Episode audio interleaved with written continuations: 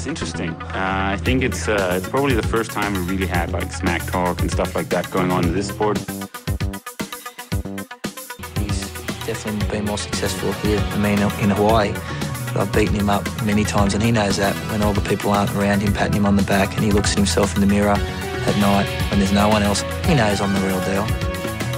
Some people talk and they never won Ironman in Hawaii, so I could talk.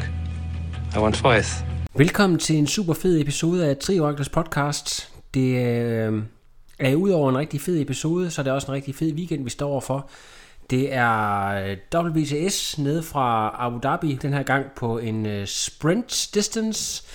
Og udover det, så starter Ironman-sæsonen jo også, og øh, der er virkelig gang i den nede i New Zealand, hvor vi har et øh, stærkt lokalfelt af folk som øh, sidste års vinder Braden Curry. Vi har Terenzo Bozzone, der så gerne vil vinde det her stævne, men øh, har været uheldig alle de gange, han har stillet op og har enten haft styrt eller fået kramper ud på halvmarathon og så videre. Vi har det unge håb Mike Phillips, som har øh, blandt andet vundet Ironman Barcelona sidste år. Øh, og så har vi selvfølgelig også øh, superveteranen Cameron Brown, og øh, Joe Skipper, øh, som jo tidligere har været på trivakklet, som også forventer sig at gøre det rigtig, rigtig godt. Og udover det, så har vi en stærk øh, cykelrytter som Dougal Allan. Vi har en... Øh, vi har en Jan van Bergel fra, fra Schweiz og en øh, supersvømmer, Dylan McNeese, så øh, der er i hvert fald er lagt op til et super tæt race i New Zealand blandt kvinderne, så øh, er det nok mere et øh, two-horse race mellem Jocelyn McCauley fra USA og Laura Sidal, som jo egentlig er englænder, men som baserer sig i New Zealand godt og vel en tredjedel af året. Så hun er sådan øh, pø om pø hometown favorite for det her race. Jeg skal tale lidt om øh, dagens episode. Jeg har simpelthen ringet til det midtjyske ned til Silkeborg for at høre lidt om øh, Team Kona Spirit og taler med Kjeld Thomsen, som har mere end 20 års erfaring i sporten, omkring øh, hele trikulturen i Silkeborg. Nogle af, af profilerne dernede fra, der har været igennem tiderne, og vi taler lidt om øh, filosofien bag Team Kona Spirit, og hvad vi kan forvente os af dem i 2018. Øh, super spændende. Herefter så har jeg talt med Dennis og Hans, som arrangerer Tour Beach Triathlon, et lille, men super, super fedt race ved Torsminde. Så det skal vi høre mere om, det her lidt øh, specielle og meget, meget unikke race. Så skal jeg også lige huske at takke mine Patreons og øh, Søren Salling fra Aalborg. Tusind tak til dig. Og så har jeg også fået en lille donation fra en Craig Walton fra Holstebro. Tak til dig, Craig, a.k.a. Lars Schmidt for at hjælpe Trioraklet med lidt økonomi til øh, den slunkende podcast kasse. I andre, I har selvfølgelig også mulighed for at hjælpe Trioraklet med en økonomisk håndsretning. I kan gå ind på tri-oraklet.tier.dk altså titaler.dk, tri-oraklet.tier.dk og så kan I donere et lille beløb hver gang der udkommer en podcast. I har naturligvis også mulighed for at hjælpe mig på andre måder, blandt andet ved at like podcasten, ved at dele podcasten, eller bare ved at fortælle alle, I kender om Trioraklets podcast. Men øh, for nu er der ikke andet at gøre, end at starte home traineren, eller endnu bedre læne jer tilbage i sofaen og nyde denne fede, fede episode af Trioraklets podcast. Enjoy! ser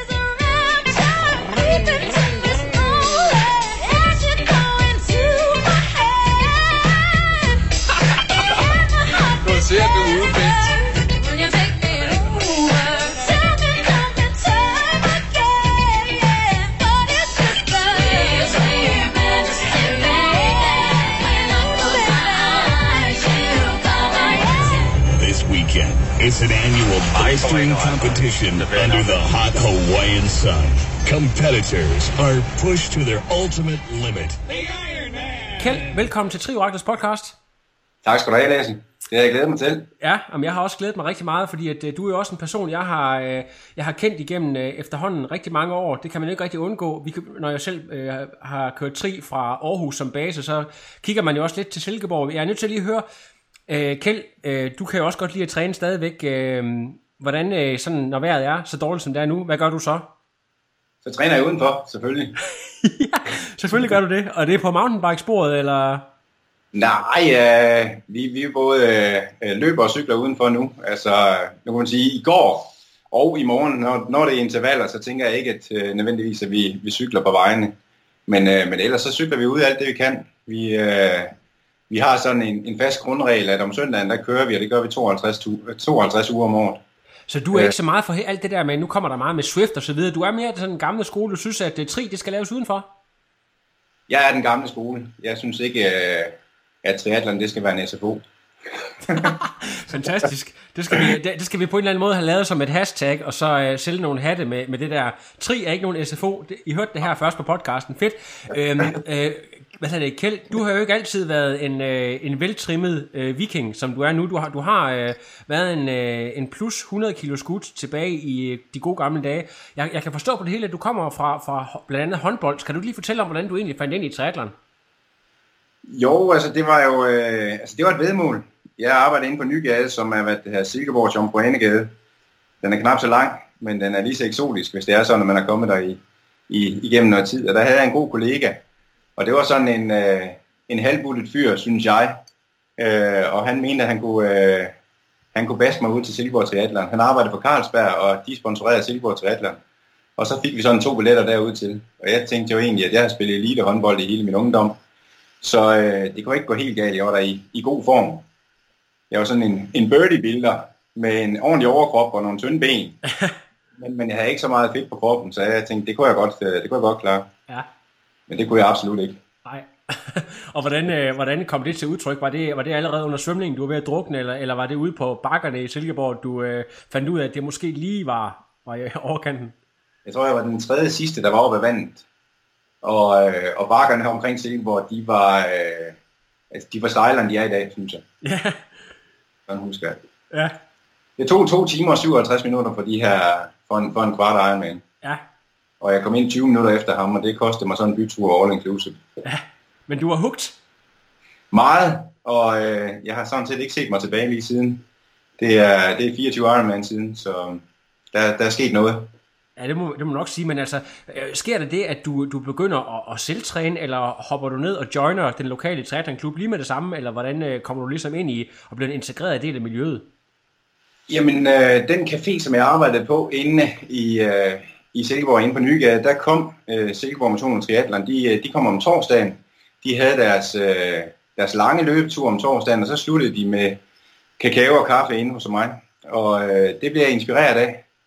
Og øh, så, så meldte jeg mig ind i Silkeborg Motion Triathlon, og det, øh, der har jeg været lige siden. Fedt, og, og det, det er jo sådan, at øh, når jeg, som vi snakkede om lige før, når jeg har sådan, øh, når jeg tænker på Silkeborg, så udover at der har været en række rigtig store profiler, så tænker jeg rigtig, rigtig meget Iron Man, altså først og fremmest Ironman. Øh, nu har du været inde omkring klubben i, i snart 20 år.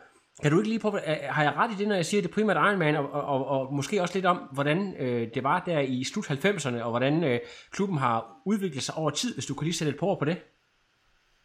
Jamen, jeg, tænker, jeg tænker sådan øh, langt overvejende, så, så har det været Ironman, der har været det gennemgående.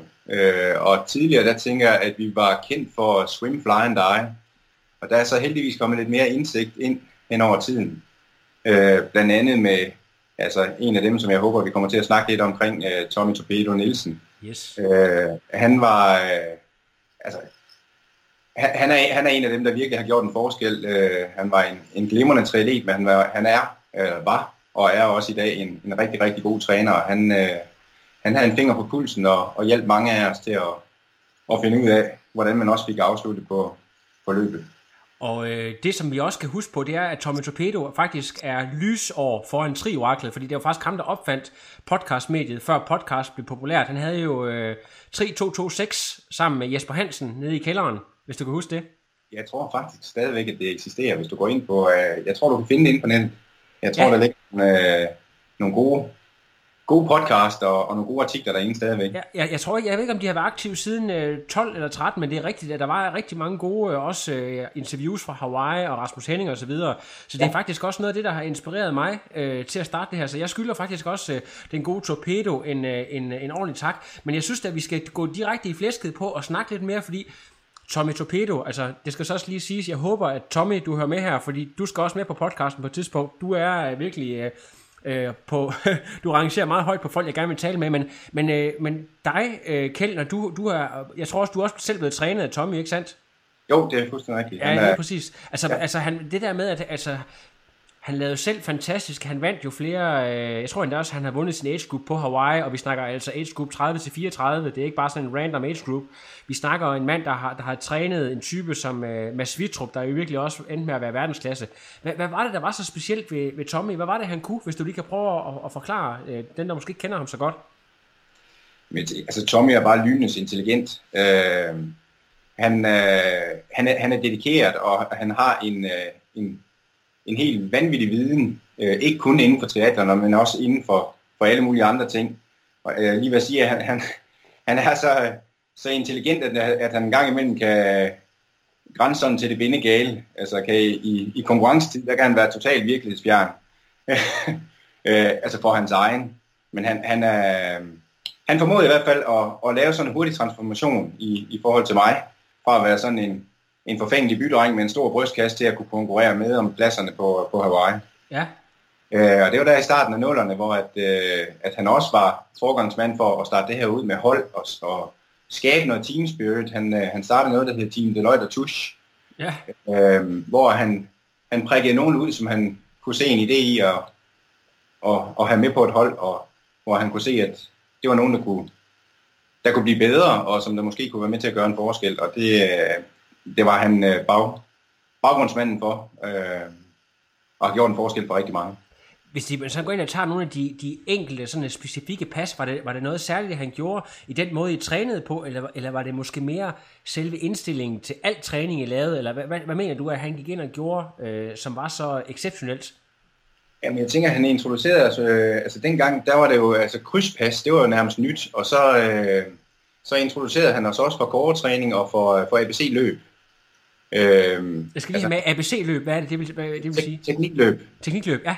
Ja, altså leg på bane, er lige ved at sige. Altså det, tilbage til fodboldbanen, hvor det var sådan, vi rende varmet op og fik lavet nogle høje knæløfter og nogle spark op bag i, og fik lavet noget gadedrengeløb, fik lavet noget koordinationsløb, noget side, sideværs, løb op og ned ad bakker og have fokus på at have et spændt core. Øhm, masser af teknik. Ja.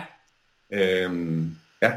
Så, det, så, det, så på den måde, så var han måske også øh, meget forud, for vi, her snakker vi jo, som du selv siger, i starten af nullerne, altså noget, som, øh, jamen, som mange går og snakker om i dag, men altså på den måde, så har, så har han været øh, faktisk lysår forud for sin tid. Øh, vil du også mene det?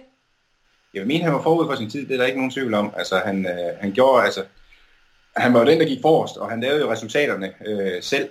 Ja. Og, og han formåede, jeg vil sige, når, når han flyttede sådan en 108 kilo dreng til at, at kunne være med til at konkurrere om, øh, om pladserne på Hawaii, så, øh, så synes jeg, så, så har man gjort sig sin eksamen. Nu har du været ved at tale meget om teknik og, og så videre i, i forbindelse med træningen. Var der nogle, øh, nogle ting mentalt, han flyttede ved dig? Altså det der med, nogle gange man siger, at man, man kan få en hummelbi til at tro på, at den kan flyve. Øh, var, der, var der nogle ting, som, øh, som han fortalte dig, der, der ligesom rykkede nogle ting for dig, altså op i hovedet? Øh, han introducerede mig også for, øh, for det at have en gameplan. Øh, han var, altså, vi, vi, havde, vi havde vores øh, ugenlige øh, kvalitetstræning over på banen. Øh, det, det, det havde også dengang øh, om tirsdagen. Og hvad det, her, det, det var sådan der, hvor man kunne have sin, øh, sin, sin ugenlige session med, med, med Tommy, og, og der coachede han.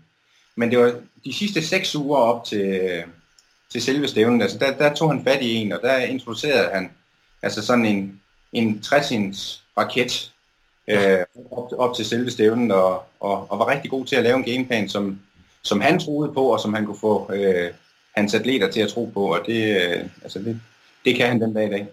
Så skal vi lige, øh, vi skal også lige nævne nogle af de andre legender, der har været, og jeg synes, at øh, når vi lige snakker om legender, så øh, Mogens Strange, han er jo øh, blandt andet en af dem, der har været med til at, Altså min egen øh, klub, hvor jeg selv opvokset, Aarhus 1913, han har også været en kæmpe legende. Men det har han jo også øh, i den grad i, i Silkeborg. Har du, var du øh, været i klubben samtidig med, med Mogens? Ja, jeg har, jeg, jeg, jeg har været med til sådan lige at, at, at få en, en smag af hans afslutning, og så har jeg jo så heldigvis haft øh, mulighed for at træne hans drenge også. Ja. Øh, det var jo i, i slut 80'erne og starten af 90'erne, at, at han, han gjorde sine, sine bedste resultater. Jeg mener faktisk, at han var den første, der kørte under 9 timer. Er det han- rigtig, tror jeg, 848, eller hvad var det, han kørte? Og det var jo altså væsentligt før, at vi fik de her øh, voldsomt hurtige cykler, man kører på nu, så, så de tider må vi jo altså selv have respekt for. Ja, lige præcis. Ja.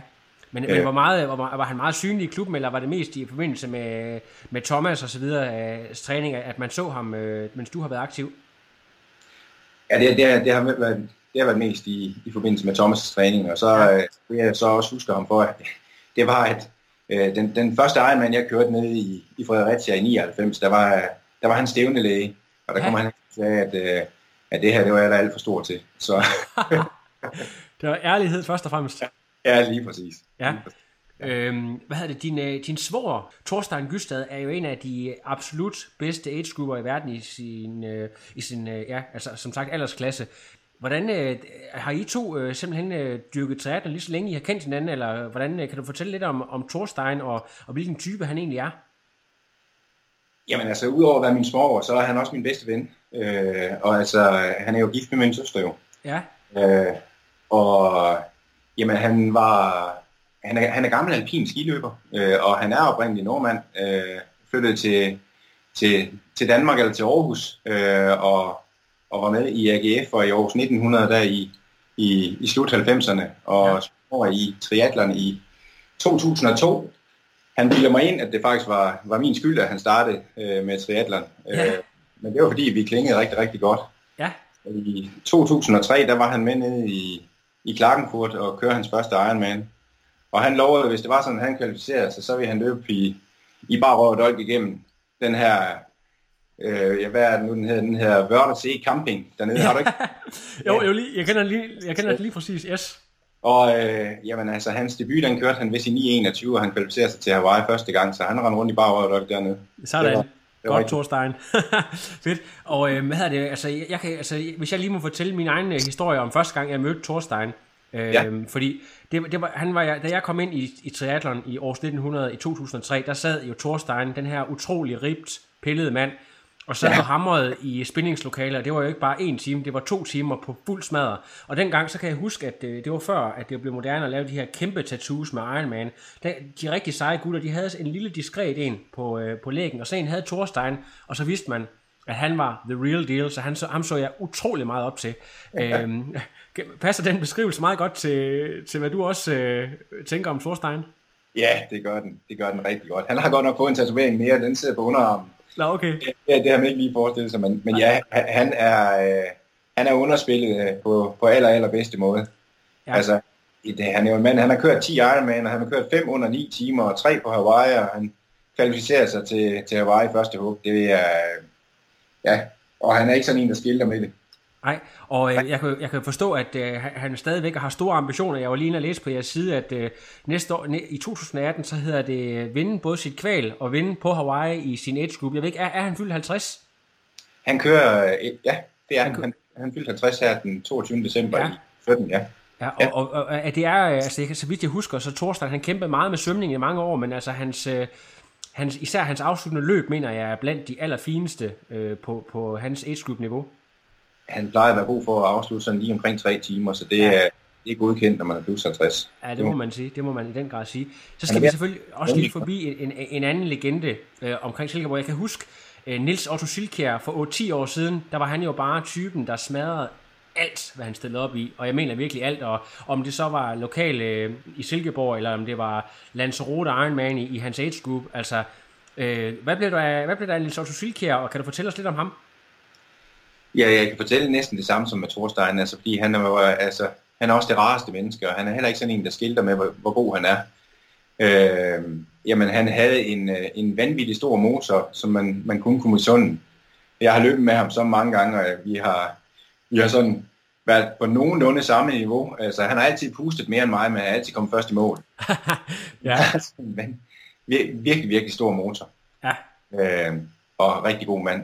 Han, øh, han prøver sådan lidt at, at komme tilbage, men han døjer med nogle skader. Han har været med til svø- øh, svømning nogle gange her i, i, i år, men øh, han ligger lidt mere på, på kanten, end han, han gør nede i bassinet og strækker ud.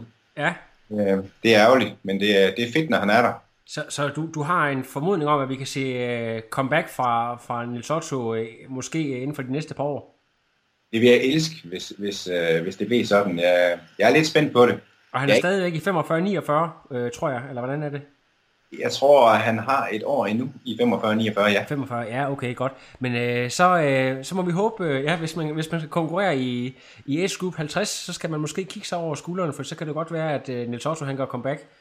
Jeg er sikker på, at hvis han stiller op, så er det fordi, han er klar. Det, er, det, det, kunne man godt, øh, det kunne man godt formode. Øhm, fedt at høre, men nu skal vi jo lidt videre for at snakke øh, profiler, til simpelthen at snakke om øh, det, som øh, du er kaptajn for, nemlig Team Kona Spirit. Og øh, vi har måske godt luret, at øh, det har lidt at gøre med, med Hawaii og dine egne oplevelser, da du var derovre. Øh, så jeg mener, at du blev inspireret her for et par år siden øh, til at danne det her. Du må lige fortælle, hvor navnet kommer fra, og øh, jamen, hvad det hele egentlig går ud på. Jamen altså, Team Kona Spirit, det, altså, det, det kommer jo af... Altså Kona, det, det, det er byen, hvor at, øh, at verdensmesterskaberne på Hawaii, de, øh, de, de startede, og de, de stadigvæk er hver oktober. Yes. Øhm, og øh, jamen, det er jo mytisk, øh, og det er noget, at man bliver draget af, og som man ikke kan give slip på, hvis det er, som man har været der. Og jeg tror også for mange, som, som, som ikke har været der, og som har hørt om det, så er det også noget, som man, man drages af. Ja. Øh, og for mig, så er det bare... Øh, det er noget, som øh, at, jeg, at jeg slet ikke kan, kan give slip på, og som jeg nyder hver evig eneste dag. Og øh, jeg kan, ja, det, øh, det, kan, det, kan, det kan give mig svedige håndflader. Men øh, når, når du har, så har lavet det her øh, hold, hvad, hvad var tanken så bag? Var, var, var det lidt ligesom øh, du sagde øh, tilbage i, i nullerne, hvor Tommy laver det her hold? Er det det, der har inspireret dig til at lave et, et lignende fællesskab, der så har øh, Kona som omdrejningspunkt? Eller, eller hvad har tanken været, da du start- startede det? Ej, men jeg, jeg tænker egentlig ikke, altså jeg, jeg nød jo rigtig meget at være på uh, Team Deloitte Tusch øh, Ja. med, med Tommy, men jeg tænker, at det her det er et helt, helt andet setup. Uh, vi har altid haft et helt unikt træningsmiljø i, i, i Silkeborg, synes jeg. Ja. Uh, og jeg ved også, at du, du kender jo godt til det, fordi vi havde også noget på kryds med Aarhus 1900 dengang, hvor at, at vi begge to var sådan rigtig aktive her i starten af nullerne også. Yes, Uh, med betjenten og Kasper Kallesen og Jesper Olsen og så videre. præcis. Ja, det godt. Altså, det, øh, det var også tider. Øh, Men, men i dag, der tænker jeg, at øh, altså, triathlon er jo gået fra at være en, en niche-sport til at være allemands eje. Øh, Ja. Og lige så var Silkeborg Motion Triathlon også en kæmpe stor klub, hvor der var rigtig mange mennesker. Øh, Og der har jeg været øh, øh, træner eller vejkaptajn øh, og har været i, i tre udvalg igennem rigtig mange år. Øh, Og har nyt øh, og nyder stadigvæk at, at være en del af det sociale. Øh, men når man, er, når man står for det, øh, og, og lige pludselig er øh, 50 eller 60, eller måske endda mere, øh, nede på havnen sådan en søndag formiddag, og man skal køre afsted, så synes jeg, at når man står i, i, en, i en klub på den måde, så skal man sørge for at få alle med. Og det vil sige, at laveste fællesnævner skal man også øh, altså køre med og sørge for, øh, at vedkommende kommer, kommer godt med til sidst. Ja, Øh, der bliver jeg, altså, der bliver jeg bare inspireret til også at lave noget for, øh, for dem, der, der, der kørte stærkt. Jeg kunne godt se, at, at lige pludselig så var vi så mange, så at hvis det var, som man ville dem, som også ville, ville noget mere, Ja. så var man tage en beslutning i forhold til det. Og det, øh, det var egentlig derfor, at, at, at det startede Team Kona Spirit. Jeg havde trænet nogle atleter, som, som ville noget mere, og det Ja. jeg elsker at arbejde med mennesker, og især nogen, som øh, er med på at, at komme ind på sådan en, en vinderkultur. Så, så det handler altså om atleter, som er ekstra dedikerede, kan man sige det? Altså måske endda mere øh, dedikerede end egentlig talentfulde, for der kan jo godt være forskel på, om man har et fysisk talent, eller om man er dedikeret, meget, meget dedikeret. Lige præcis. Altså, og det der, det er jo sådan noget, som der er nøglen. Jeg tænker egentlig, at uh, hard works, altså det, det, det slår talent hver gang, Ja, uh, hvis ikke er talentet arbejder hårdt.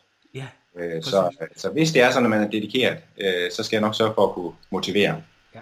Og, og det, det var, det, var det i 2013 eller 14, at øh, du første gang øh, begyndte at starte det her op, eller hvad nu var det, det var? Startede i 2014 sådan rigtigt, 14, uh, ja. efter, Hawaii 2014. Ja. Ja. ja.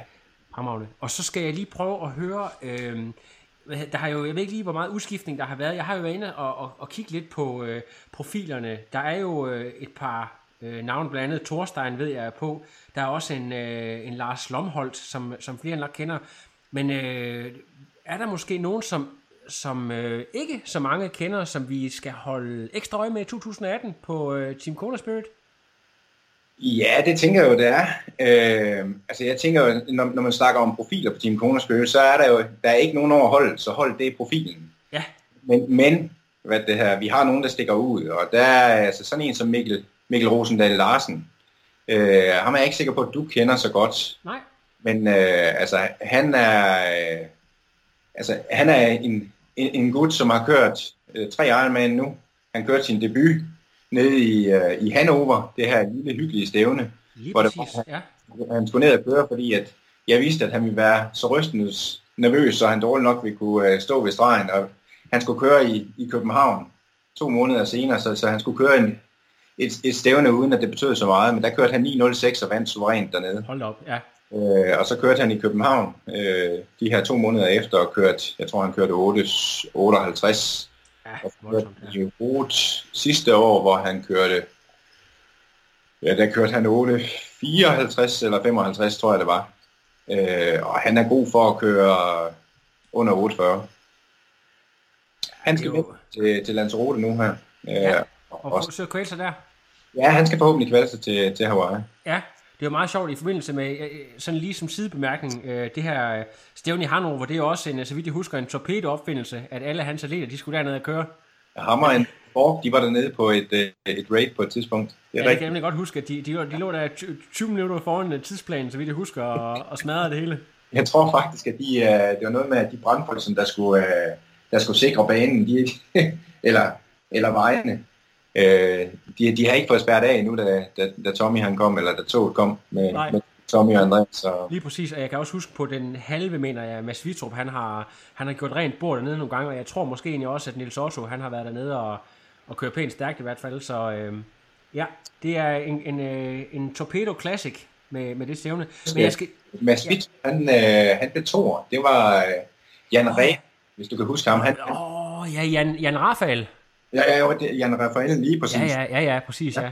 Og hvad det her, Mads han fangede faktisk først mig på løbet, fordi der blev jeg træer. Nå, okay, ja, ja, altså det, det skal vi lige have med også, ja. Det er Men øh, fremragende. Øh, jeg skal lige prøve at se, øh, at det, det er jo tilbage i, nu skal vi lige, vi skal lige have lidt øh, med tid. Kan det passe, at det har været 2010 måske? Det var mens vi var nede i Nice, fordi at øh, det var, bum, bum, bum, jo det var i 2010, det er rigtigt, fordi Ja. ja. at Mads Vitrup, han kørte også i Nice der. Ja, havde, det var inden at han sådan blev rigtig, rigtig stærk, altså han løb jo 2.39 i København.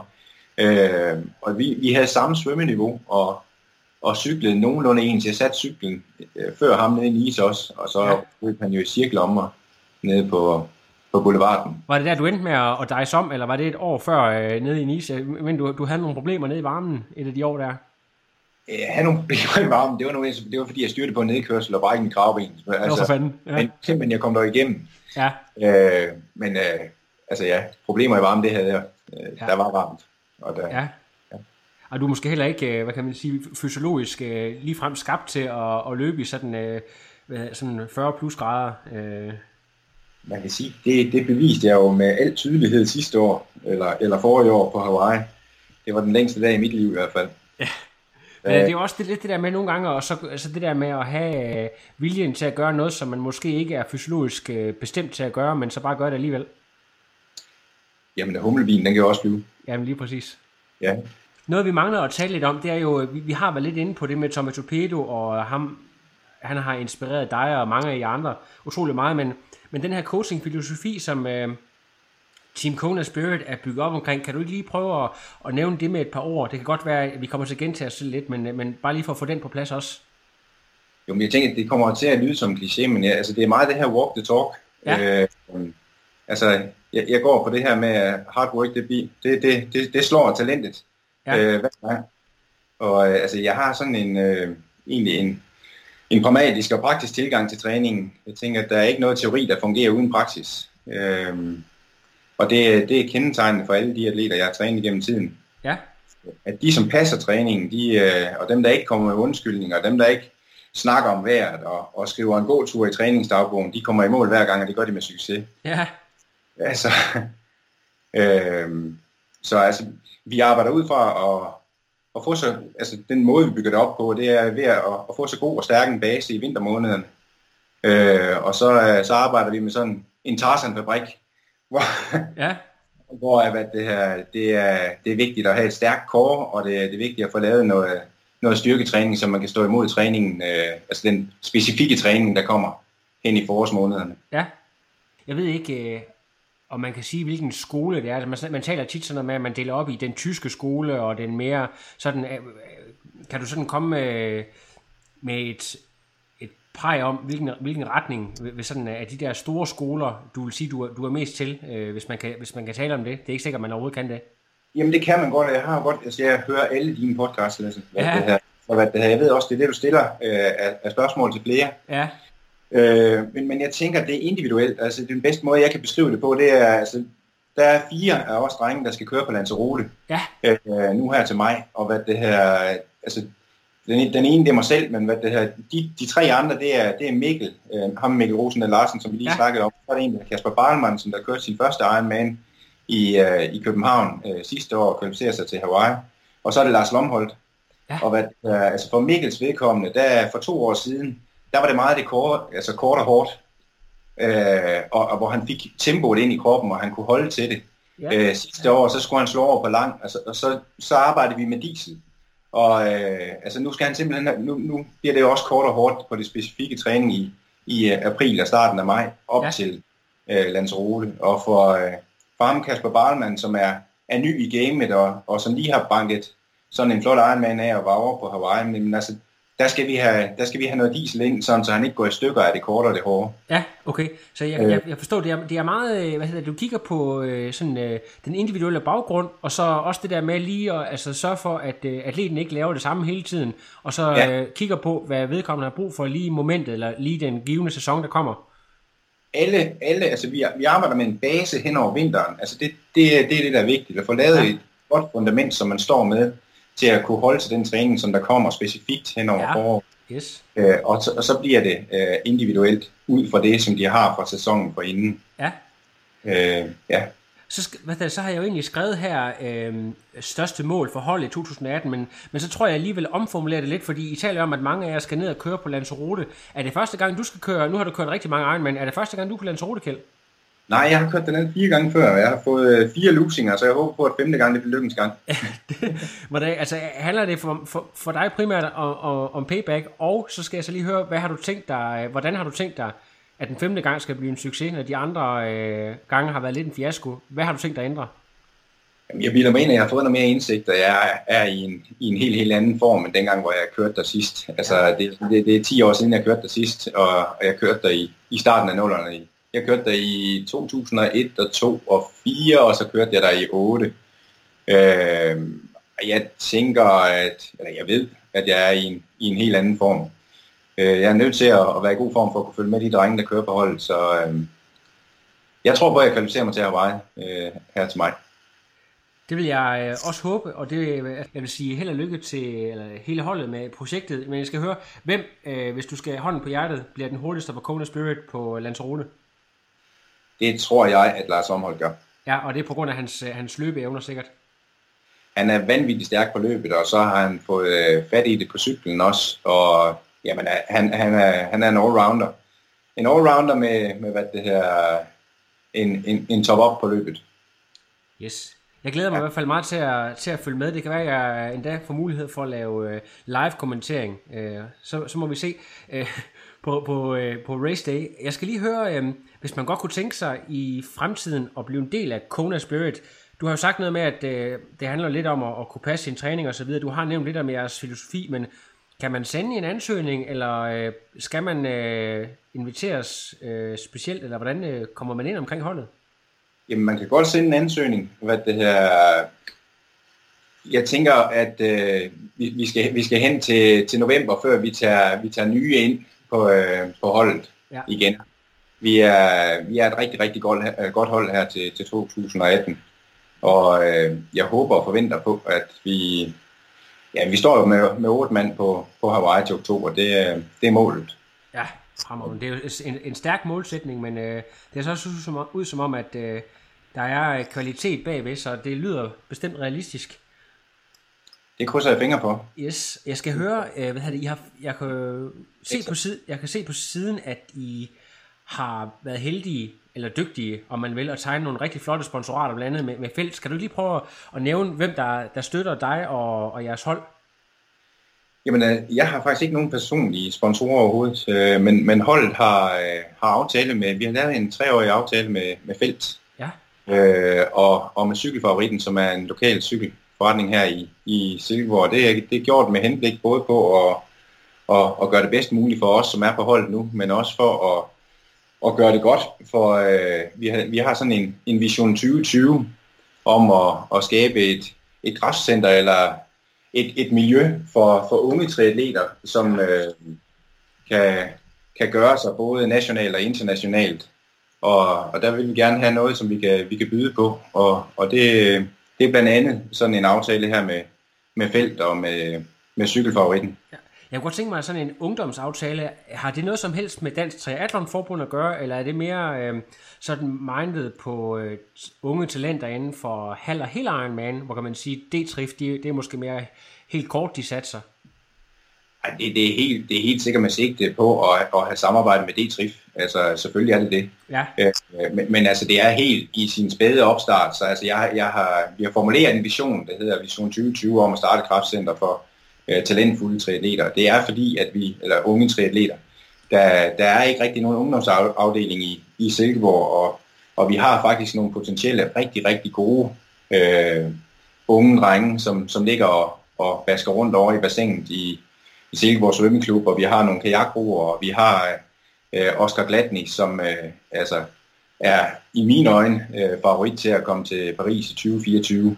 Øh, altså han ligger og træner sammen med os, så vi har, vi har noget at, at gå med, øh, og, og det, jeg synes, det er helt vildt interessant. ja. Så, Jeg skal Oscar Gladny, er han, øh, han er, han er Viborg-dreng, er det ikke rigtigt? Eller? han er Viborg-dreng, hvad det hedder, Michael Gladny er jo, er jo med på holdet, og, og Oscar er senest kommet med på holdet her til, til januar. Øh, Michael er far til, til Oscar. Ja, og han er på ungdomslandsholdet, og, og altså, en rivende udvikling, har lige løbet 4.08 på en 1.500 meter, og 8.54 på en 3.000 meter, og ligger og, og svømmer op med, med Thomas Range, så øh, han er rigtig, rigtig interessant. Ja, jamen det er klart, hvis man har sådan nogle talenter der, og man kan se, der kommer flere, så, øh, så giver det selvfølgelig også øh, ja, altså mening, at man forsøger at lave noget seriøst talentarbejde. Det tænker jeg. Det Ja. tænker jeg også, det gør. Ja. Godt. Øh, ved du hvad, øh, jeg er simpelthen, øh, Kjeld, løbet tør for alle de spørgsmål, jeg havde. Er der nogle andre ting, som vi ikke lige har fornævnt, vi skal have snakket om i forhold til, til Kona Spirit, eller hele din triathlon journey? Er der nogle, øh, nogle gode historier, vi lige kan få med her på falderæbet? Vi har stadigvæk lidt tid at gøre med. Men jeg, jeg, altså, jeg synes jo, det er vigtigt at nævne, nu, nu, sagde jeg, at jeg kunne få lov til at, at, at nævne felt og, og, og cykelfavoritten. Jeg rigtig, rigtig glad ved, øh, ved, ved fusion, og, altså med, med Mads og Per. Ja, Øh, ja, det, det, altså det ved jeg godt, det ikke er en, en tri-historie, dem kunne godt komme mange af. og jeg tænker også, nu har jeg lige siddet og hørt dit, uh, en af dine fantastiske podcasts med, med Søren Kofod, og jeg fik Ja, ja. give ham et klask i røven med det, han fortæller om hans tur ned i, i Frankfurt for Deland der også, men altså, ja det, det bliver folk sure over. Når, når man ved, hvor god en mand han er. Ja, præcis. Og det, og det er meget sjovt, fordi at det, øh, hvis, jeg, lige- hvis jeg lige selv må få lov til at svare på den, øh, i forhold til, jeg, kan, jeg, kan, jeg sidder jo hver dag og følger med i, hvor populær podcasten er, og jeg kan sige, at Søren Kofods podcast, det er en af de få, jeg har lavet, der har mulighed for at få 700 plays på syv dage. Altså det, er- det er virkelig, det er jo, den er, det er blevet hørt flere gange, end den jeg har lavet med Patrick Lange. Men, men der er flere, der har taget fat i mig og sagt, hvad fanden tænker den mand på? Og hvordan Ja. prøver han at udgå i Frankfurt? Så det, Ja. ja. det er du ikke enig om. Og, så, og, og så kan sige, at så kan han løbe 52 alligevel. Ja, ja. Han rundede mig op i, i Kalmar, hvor, på en dag, hvor øh, vi kvalgede faktisk begge to til Hawaii i 2013 op i Kalmar. Ja. Ja. Og øh, jeg afsluttede med at løbe 3.12, og han kom forbi, som om, at, øh, ja, At du at han stille. løb. Jeg tror, han løb 52. Ja, Ja. Og det, det, det er fantastisk med de her talenter her. Men øh, ja, øh, fusion fik nævnt, det er jo, øh, ja, de, øh, de er alle steds nærværende. Ja, Men øh, vi skal jo heller ikke, øh, altså der er jo altid mulighed for at lave øh, opfølgende podcast i løbet af sæsonen, så vi kan jo allerede nu aftale, at øh, jeg prøver at kontakte dig igen efter Lanzarote Ironman, så kan vi jo lige prøve at tage en, øh, så kan det være, at du kan hive en af de andre atleter med, så vi får, øh, vi får lidt mere pingpong til, til det næste. Det kan vi jo øh, det kan vi jo bare lige se på. Det vil jeg meget, meget gerne. Fantastisk. Jeg synes lige, jeg mangler, og det, det vil jeg rigtig gerne, Ja. øh, øh, nævne tri udstyr og, og hvad det her, og hvad det her challenge terning. Øh, Ja. altså, de, de, de hjælper os også. Og det, vi, vi kommer alle sammen til at stå ude i, i Herning den 9. juni. Ja.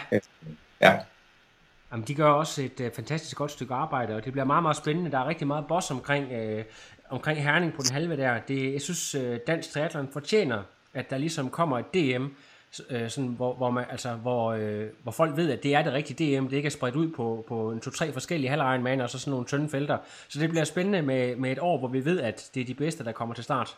ja helt enig, helt enig. Ja. Ja. Godt. Øh, men øh, Kjeld, tusind tak, fordi du lige tog øh, en aften til at tale med mig. Nu har vi brugt øh, omkring øh, 42 minutter, og øh, jeg er sikker på, at det her det bliver en af de øh, mere populære slagsen, så tusind tak, Kjeld. Selv tak, Lasse. Det var en fornøjelse. Det er fantastisk inspirerende podcast, du har. Det er jeg rigtig glad for at høre. Jeg er glad for, at der er folk, der lytter med, og øh, ja, jeg håber, at vi øh, tales ved efter Ironman Lanzarote. Det gør vi. Det er godt. Hej. Ha' en god aften. Hej hej. I lige måde. Hej, hej. Hej. Et sted mod vest på Jyllands kyst Derude hvor sandet er så lyst Kører toget dagligt i slud og blæst mod nye mål i damp og røg. Mod nye mål i Hamburg Den hedder VLCJ Den tager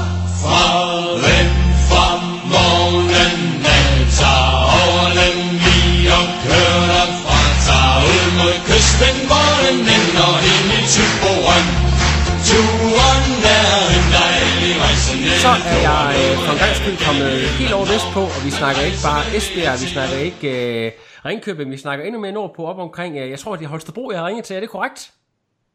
Yes, vi er med på fra Holstebro. Det er det, korrekt, forhold- ja. det er simpelthen, og det er Dennis og Hans, som er, er racearrangør for øh, et helt vildt race, som jeg øh, blev øh, introduceret lidt for øh, i min øh, seneste podcast, øh, Tor Beach Triathlon, simpelthen. Mm. Øh, og jeg kunne godt tænke mig at vide, øh, jeg kan jo starte med at spørge dig, Dennis, øh, triathlon, hvordan øh, er det egentlig startet for dig? Hvordan er du øh, kommet øh, i gang med den her sport i sin tid?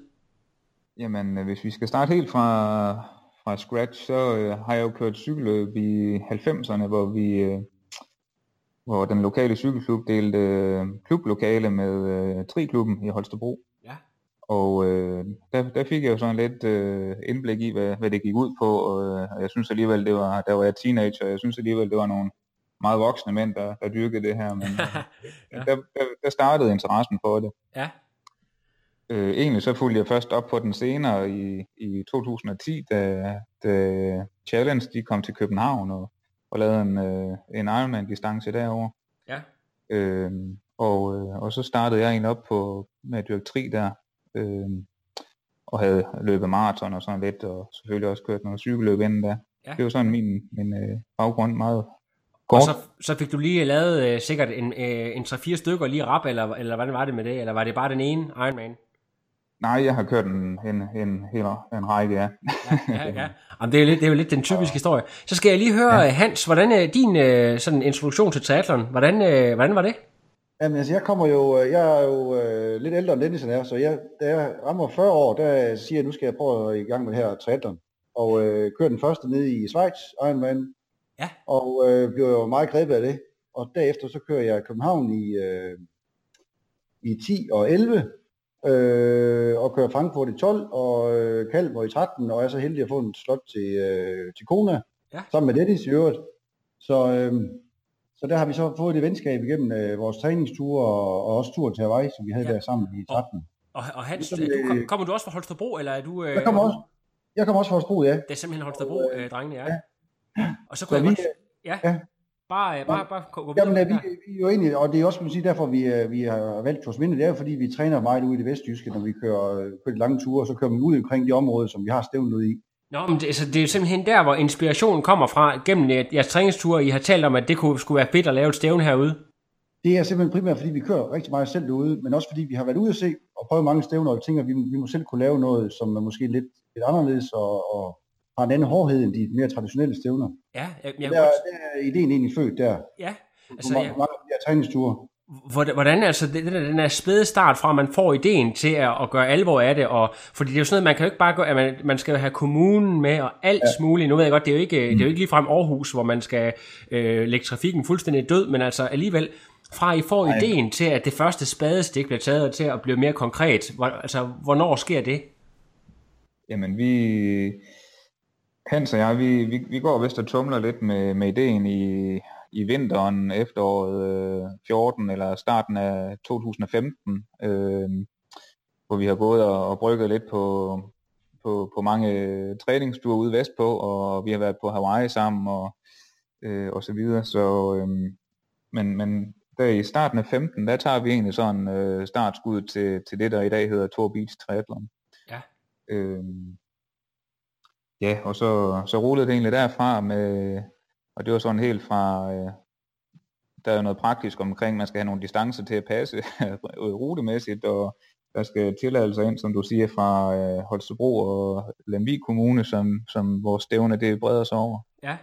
Øh, der skal tilladelse af politiet, og der er noget med noget naturfredningsforening, fordi vi render rundt i klitterne og på stranden, og øh, der er noget med Nisum Fjord også, som er fredet, og nogle forskellige ting, der skal på plads der.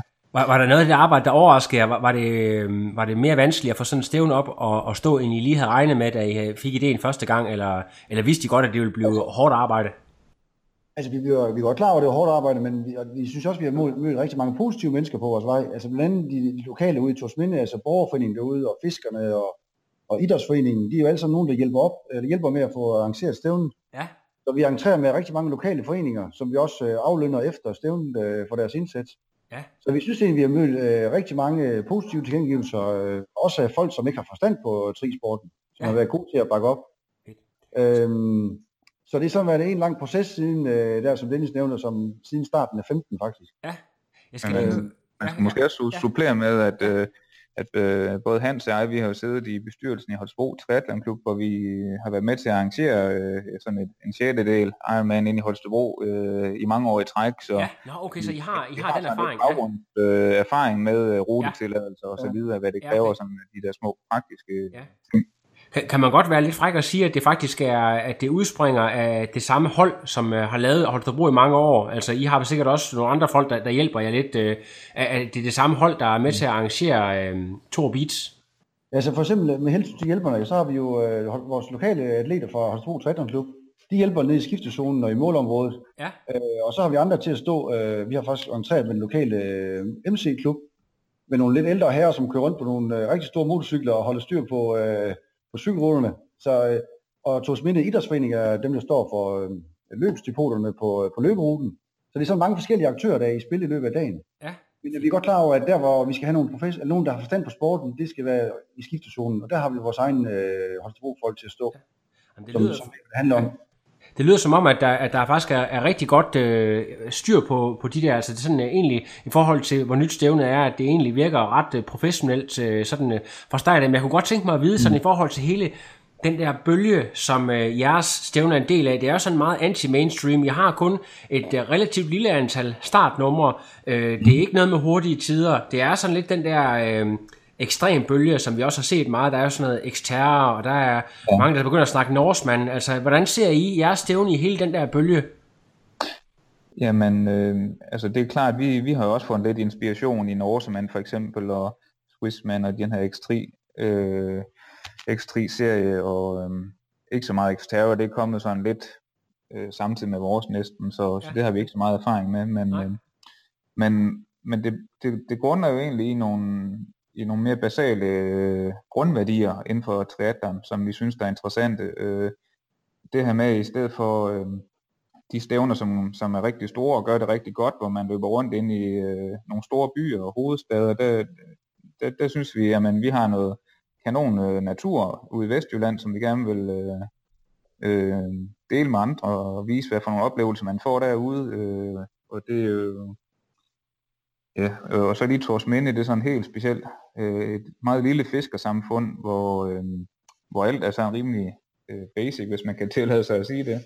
Ja. Og, øh, og det, det er omkranset af, af naturområder, som er, øh, hvad hedder det, hans naturparker og øh, Geopark Vestjylland og, og sådan noget naturpark Næsum Fjord hedder det. Og, så, så det er sådan nogle, øh, det er ikke kun os, der værdsætter det, så, øh, kan du høre, det er også sådan noget, der er sat øh, noget, øh, noget nationalt skøn på, på en eller anden måde, i, ja. i form af de her certificeringer, eller hvad nu man kalder det. Så er det sådan, at vi, vi synes, øh, vi har savnet lidt omkring de store stævner, at øh, noget mere socialt, øh, ja. der er man sådan meget, øh, når man tager til Ironman stævne, der, der kører man sådan meget sin egen lille osteklokke, sin egen boble, Ja. øh, hvor der tager man til og overnatter og kører racet, tager hjem igen, og så er man måske lige hils på et par enkelt, øh, når man tjekker cyklen ind, eller sådan et eller andet, hvor, hvor der har vi egentlig savnet, at, at det er sådan et lidt mere fælles projekt, og der er noget, øh, hvor man, man, man skal møde nogle nye mennesker og dele den her øh, fremragende sport, som det er, og, og sine oplevelser. Øhm, så det er sådan nogle af de der, hvor vi tænker, at der, der er noget kvalitet i det, og, og, og, og få snakket med andre mennesker, og, øh, og, og så ja, i det hele taget bare forlade et stævne, hvor der er en rigtig høj kvalitet, hvor alt øh, for deltagerne det er bare spiller, og der er styr på det hele, og egentlig er, er nede på jorden. Det er sådan nogle af de tanker, vi har gjort Ja. os omkring det.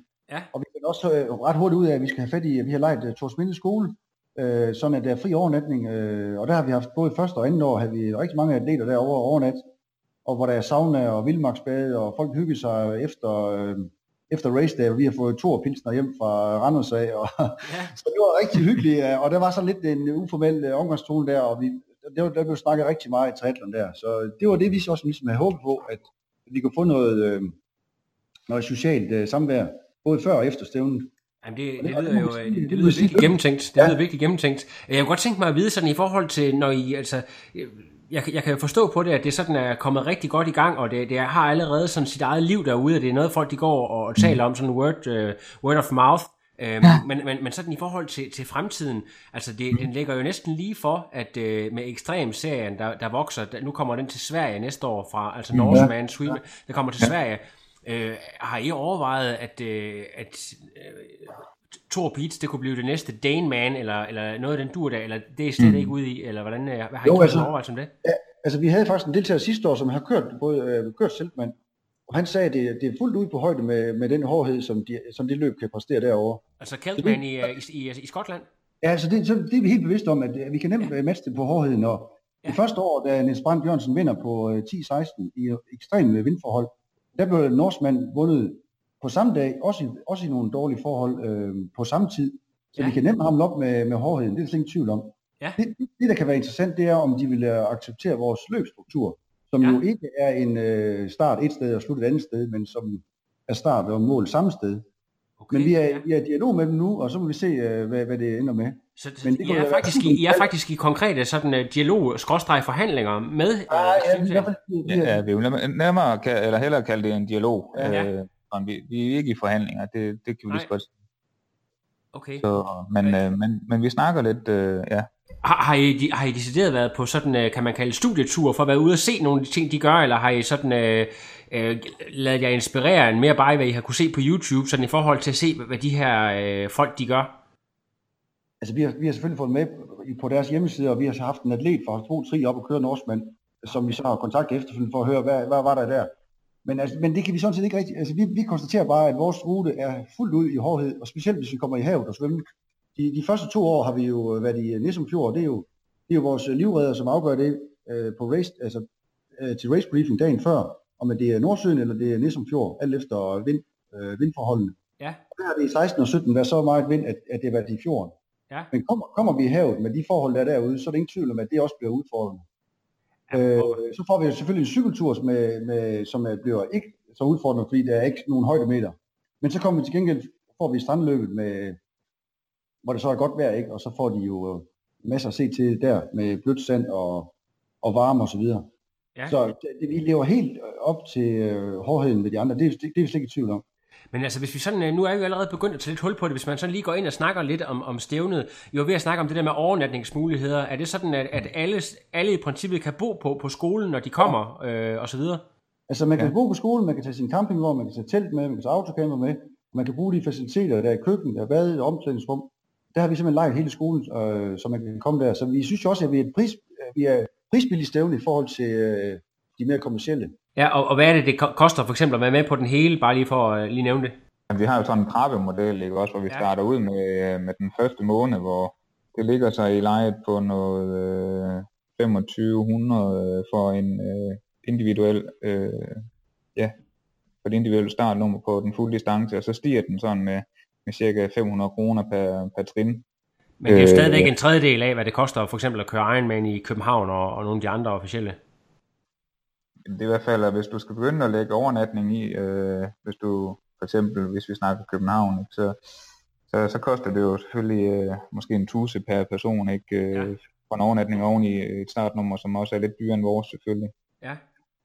Så ja, det er, man kan gøre det billigt, hvis man vil. Øh, og øh, så, så har igen, så vi vægter også det her med kvaliteten, så øh, pasta party, som man måske nærmere skulle kalde øh, fish party eller sådan et eller andet, det, øh, hvor, hvor der er rigtig lækker fiskebuffet, ikke, med alt, hvad der kan gives op ud fra havet af, de fineste råvarer, de, de bliver tilberedt af, øh, af de lokale derude. Øh, så, og, og rigtig lækker after race dinner også, og øh, god forplejning på dagen, og også til vores hjælpere sørger vi for, at der, der er god forplejning og sådan noget, så vi, Hvad vi, med- vi prøver sådan hele vejen rundt og, og, og lave en god kvalitet på det hele. I forhold til sådan øh, finisher-medaljer, har I lavet sådan et eller andet eksklusivt også øh, for to vis, eller hvad, hvad har I der? Ja. Ja. Det kan man vist roligt sige. Altså det er sådan, at på, cykel, på cykelruten, der ligger der en øh, såkaldt hornvarefabrik, som laver øh, øh, brugskunst i horn, ud af øh, horn. Og der har vi fået dem til at lave et øh, finisher-medalje, som simpelthen er, horn, er spidsen af et horn, Ja. øh, med en øh, læderrem på. Så den er i hvert fald det er noget Ja. specielt i forhold til, hvad Ej, vi det, plejer. det, det er meget unikt. Ja, og det- så er det er der, det, det er jo sådan en uh, spidsen af et horn, så den er jo sådan små 10 cm, den her selve medaljen der, og så er der Ja. ja. graveret i med, med vores øh, øh, navn og logo der, Ja. og årstal.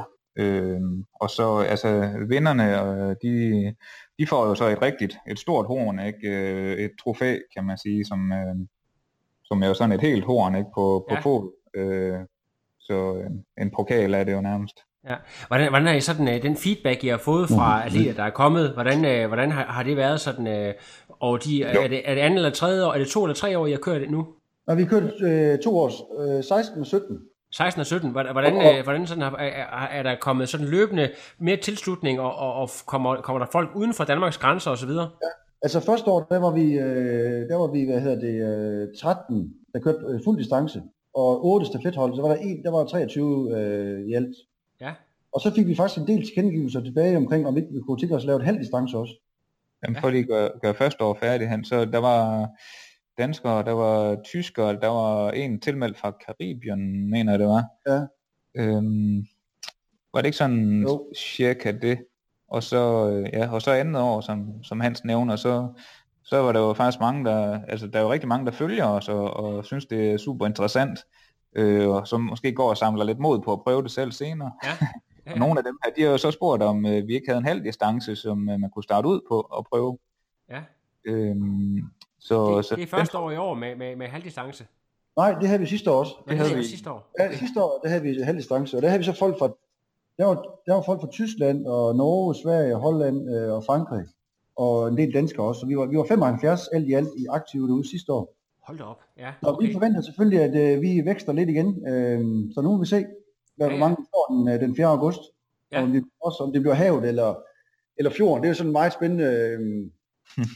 Øh, om det, det er altid det der er lidt, og det, det er jo meget i ugen op til, hvordan, hvordan der er der, og vi var altså meget uheldige med, med vinden i, i 16 og 17, at det blæste rigtig meget på. Ja.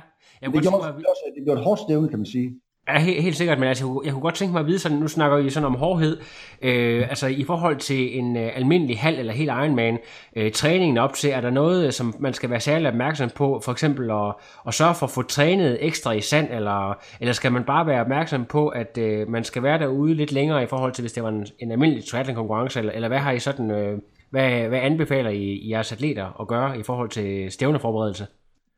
Jamen altså, man, altså der er jo, øh, altså for det første svømning, den, den, den skal man være lidt forberedt på, uden at, at skulle lyde skræmmende over for folk, men øh, det er jo øh, planlagt til at skulle foregå i Vesterhavet og øh, Nordsøen, øh, og det er jo et, øh, et, et totalt åbent øh, hav med strømforhold, øh, og med rusninger og bølger og så videre, så, så der er måske noget andet der, end at, at kunne svømme i en svømmehal. Øh, og, øh, og hvis det så kommer ud i, øh, i, i fjorden, så, så blæser det så meget, at øh, så er der rimelig godt med bølger på. Så det, det skal man i hvert fald være fortrolig med. Ja. Og der kan man sige, det har vi også, vi udleverer simpelthen en, swim, en swimbag, eller hvad hedder en swimboy, hvad hedder, hvad hedder sådan en, Dennis? Det Den får er oran- orange tasker, man kan... En Man safe, kan safe, ja, safe swimmer, det får man simpelthen udleveret, at man skal svømme med. Ja. Øhm, og det, her, det er også med, med sikkerhed, og så har vi jo øh, livrødder på vandet, vi har havkajakker, og vi har fiskerne ude, hvis det bliver på havet. Ja. Så der, der, er, der er folk på vandet, øh, så sikkerheden er, er der 100% styr på. Ja. Men, men ja, og så på cyklen, der, jamen det handler jo bare om at få trænet nok, så man har noget råstyrke til, til vinden ude vestpå. Det, og øh, det hjælper altid at komme ud og, og, og træne lidt der, hvor man skal, øhm, skal køre race. Så øhm, vi har også øh, ja, tidligere indbudt til, at man kan komme forbi en weekend og køre sammen med os, hvis det er derude. Ja. Og øhm, ja, så slutligt, så, øh, så er der noget rent øh, fysisk på, at man løber rigtig mange kilometer i øh, sand, altså på stranden, så øh, der er noget med ens øh, lægmuskler og kildesener og sådan noget, der skal være vant til at arbejde lidt anderledes, end hvis man bare løber på asfalt normalt. Ja. Jeg kunne godt tænke mig Øh. at vide, øh, jeg har lige et spørgsmål angående, for jeg kan huske, øh, det har jeg faktisk selv prøvet at deltage i for mange år siden, der har været sådan noget, der hedder North Sea Beach Marathon. Er det sådan Ja. noget, vi kan forvente, der er helt fladt, eller skal man op i klitterne, eller hvordan øh, bliver det sådan øh, lidt op og ned? Altså, hvis I lige kan beskrive løberuten en lille smule. Altså North, North Sea Beach, den jeg også løbet tidligere, den, den er jo øh, helt straight, det er ren beach run, øh, og det er vores også indtil, øh, hvis man løber halvmarathon derude, op de første 12 km til vendepunktet og tilbage igen, det er ren øh, beach run. Efter vendepunktet, så kommer man ind i noget, noget helt andet terræn, der kommer mere klitter, og der kommer nogle, øh, vi kommer op til Borbjerg Fyr, som er øh, meget mere skrænter, altså lerskranter, og der skal man blandt andet på vej hjem øh, op ad en øh, 45 meter høj stigning, hvor man kan bruge blandt andet et, et ræb for at komme op. Oh, Øh, Så det er sådan et hotspot, vi har deroppe i Vorberg Fyr. Ja. Så der er meget forskel på, den, øh, på, man sige, på sidste halvdel af løberuten. De der løber langt frem for dem, der løber halv. Ja. Øh, men altså det er, øh, jeg tror der er 600 meter asfalt, det er det. Ellers så er det øh, sand og, og klitter og, og skrænter. ja. Er der noget bestemt fod, fodtøj, I sådan øh, forbereder? Er det noget, man skal have et trailsko, eller kan man godt klare sig med, med sådan en rimelig standard løbesko? Eller endda Så- bare tær, hvis man er til den slags? De, de, de fleste, de, de løber faktisk i en standard øh, løbesko, øh, har jeg bemærket. Øh, det vi anbefaler, det er, at man, øh, man, altså, man løber i en sko, selvfølgelig man er, man er vant til at løbe i og fortrolig med, og så, øh, så skal den ikke have alt for, altså det her mesh, der er ude på snuden af en sko, øh, hvor man normalt kan, kan, sådan ens fødder kan ånde, der skal helst ikke være alt for åben, fordi så ryger der jo sand lige ind i skoen. Øh, Ja. Så den skal egentlig være så lukket som overhovedet muligt ude på snuden øh, af skoen, anbefaler vi, for at man, Ja. skal, man ikke skal få, få skoene fuld af sand og, og øh, skarvsår og så videre af det. Der, så er der nogen, der siger, og det, jeg tror måske det er meget individuelt, men der er nogen, der mener, at det er en fordel at løbe med en høj kadence. Øhm, og også måske øh, ikke at lave, hvis man har en tendens til at lave forfodslanding, at det, der, der smutter man simpelthen så meget i sanden. Ja. Så øhm, det er sådan, men jeg tror, at man skal ud og prøve det simpelthen, og, øhm, og, og se, hvordan man øh, 10, 12, 15 km på stranden, hvordan man ja. krop reagerer på det. Måske lige tage en weekend i sommerhus ude vestpå, for lige at få trænet i området. det kunne være en mulighed, ja. Jeg, jeg har faktisk lige et interessant spørgsmål, fordi at øh, nu snakker vi jo, I, om, I har været på Hawaii, og nogen har måske også været på Cozumel og andre steder, der ligger meget tæt på havet, hvor mm. der er forbud mod at køre med pladehjul. Øh, hvordan, hvordan er, altså det, øh, er det tilladt at køre med pladehjul i jeres race?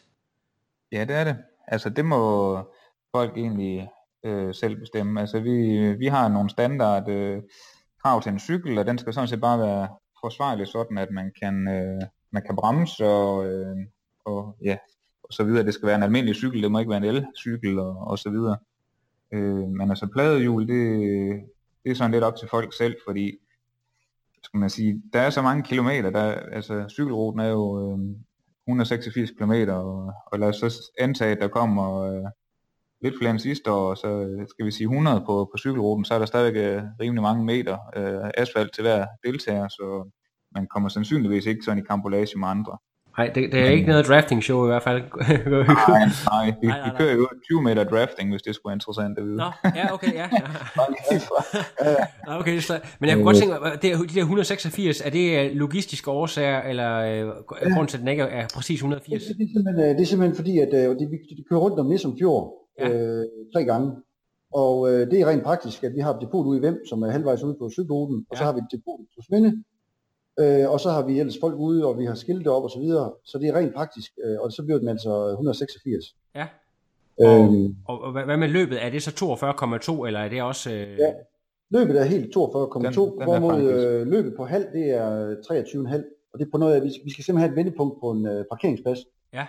Så vi ikke, øh, det ikke helt ikke sender til, hvis der kommer meget vind. Så derfor er får halvmarathon lige øh, et par kilometer ekstra. Fremragende. Det er selvfølgelig værd at bemærke, jamen, hvis man øh, er sådan en, der løber efter det bedste spor, og løber op og ned af, af stranden, det, det har vi set øh, de sidste par år her, så kan man så godt komme til at løbe noget længere end, øh, end 42,2 øh, for eksempel. Det, det, er jo, det er jo den korteste vej. Ja, Øhm, så, så der er nogen, der kommer i mål og har løbet lidt længere. Og det er, sådan, det er også lidt, lidt en underlig faktor, man kommer, når man laver sådan et løb, det er sådan, om det er højvande eller lavvande. Det, det betyder faktisk meget, om det, hvis det går med højvande, så bliver man trukket lidt længere op på stranden og kommer op og løbe i noget lidt løsere sand. Ja, Hvorimod det, det, de, der så rammer måske senere, øh, eller senere på dagen, jamen, de kommer lidt længere ned og løbe i noget fast sand, noget vådt sand. ja, Det er, sådan, øh, det er også det, samtalen går på øh, derude. Hvor, øh, hvor skal man løbe hen? Og nogle gange kan det være en fordel at løbe længere op på stranden. Så det er jo det vilkårene, kan man sige, når man laver sådan lidt øh, trailagtigt løb. ja. Og nu, nu er I jo arrangører på det, så jeg regner ikke med, at I selv, øh, I selv har, har været øh, ude og, og løbe den, den halve eller den hele, men øh, det kan være, I, I, øh, I drømmer om at gøre det på et tidspunkt. Og det har vi faktisk. Vi har både løbet den halve og den hele i et testløb derude, og vi har haft øh, Peter ude at løbe derude. Okay. Så jo jo, Jo, det kender ja. godt. Øh, Vi har selv været ude i det, men, Ja. ja. øh, men vi, vi kan selvfølgelig ikke køre på dagen desværre. Nej, men, øh, men, men vi vil gerne. godt. så, men, men vi har testet af på egen krop, begge to. Men jeg tænker også, Ja. måske lige skal nævne, at vi har også nogle øh, rimelig fornemme folk øh, på startlisten i år. Altså blandt andet øh, Camilla Pedersen øh, kommer. Øh, Søren Kofod, som øh, var, du havde øh, inden i studiet sidste gang. Yes. Og Niels Brand Jørgensen stiller igen til start. Så, så, og de kører begge, de kører alle tre den, øh, den halve distance. Ja, Så øh, der, der kommer jo lidt fart på, øh, På feltet. Hvordan, får man fat i sådan en kapacitet som, som Camilla Pedersen, bare lige for sådan en interesse? Er det, er det bare sådan en, en venlig anmodning, eller øh, er det sådan lidt øh, ve- vennetjeneste? Øh, jamen altså, øh, jeg kender Camilla sådan lidt øh, perifært øh, igennem øh, årene med, med triathlon, og så, øh, så har jeg jo prøvet at prikke lidt til hende, om hun ikke synes, det kunne være interessant at, at Ja. prøve noget, der var lidt anderledes. Øh, det har hun øh, heldigvis taget øh, udfordringen op, Ja, så øh, det vi, synes vi, det er super fedt så, så bliver det spændende, hvor mange mænd hun kommer til at slå. Ja. Ja, ja, vi går også og ved her lidt om det. Men øh, hvad hedder det, nu kommer, nu kommer der jo lidt øh, reklame her på podcasten, og vi har også talt lidt om, at der måske kommer, øh, hvis vi kan smide et startnummer i, i puljen øh, ja. Ja. til, til nogle af lytterne. Det kan vi jo lige øh, skrive lidt øh, om her bagefter, hvordan vi lige gør det rent praktisk, om det bliver noget med en, øh, en lille konkurrence på Facebook, eller, eller et eller andet, hvad vi lige kan finde ud af. Men øh, I skal have tusind tak, fordi I lige gjorde os øh, klogere på det her øh, rigtig, rigtig fede stævne, og nu øh, det er lige før, jeg også selv overvejer at, at komme op med, med hele mit optager udstyr og følge live for dagen. Det må vi lige se, om, øh, om der bliver tid til. Du skal være hjertelig velkommen. Tusind tak. Tusind tak. Ja, vi siger også mange tak. Jamen, øh, hvad hedder det? Tak, fordi I lige vil øh, bruge en, øh, en halv time sammen med mig, og øh, ja. jamen, tusind gange held og lykke med, øh, med at arrangere racer. Jeg håber, det bliver en kæmpe succes. Ja, Ja, mange tak skal du have. Tak for det. tak fordi I måtte være med. Ja. Det var så let. Vi tales ved. Det er godt, ja. Hej. Hej. No, I am done. Another. But now it's, I'm done. I have no power.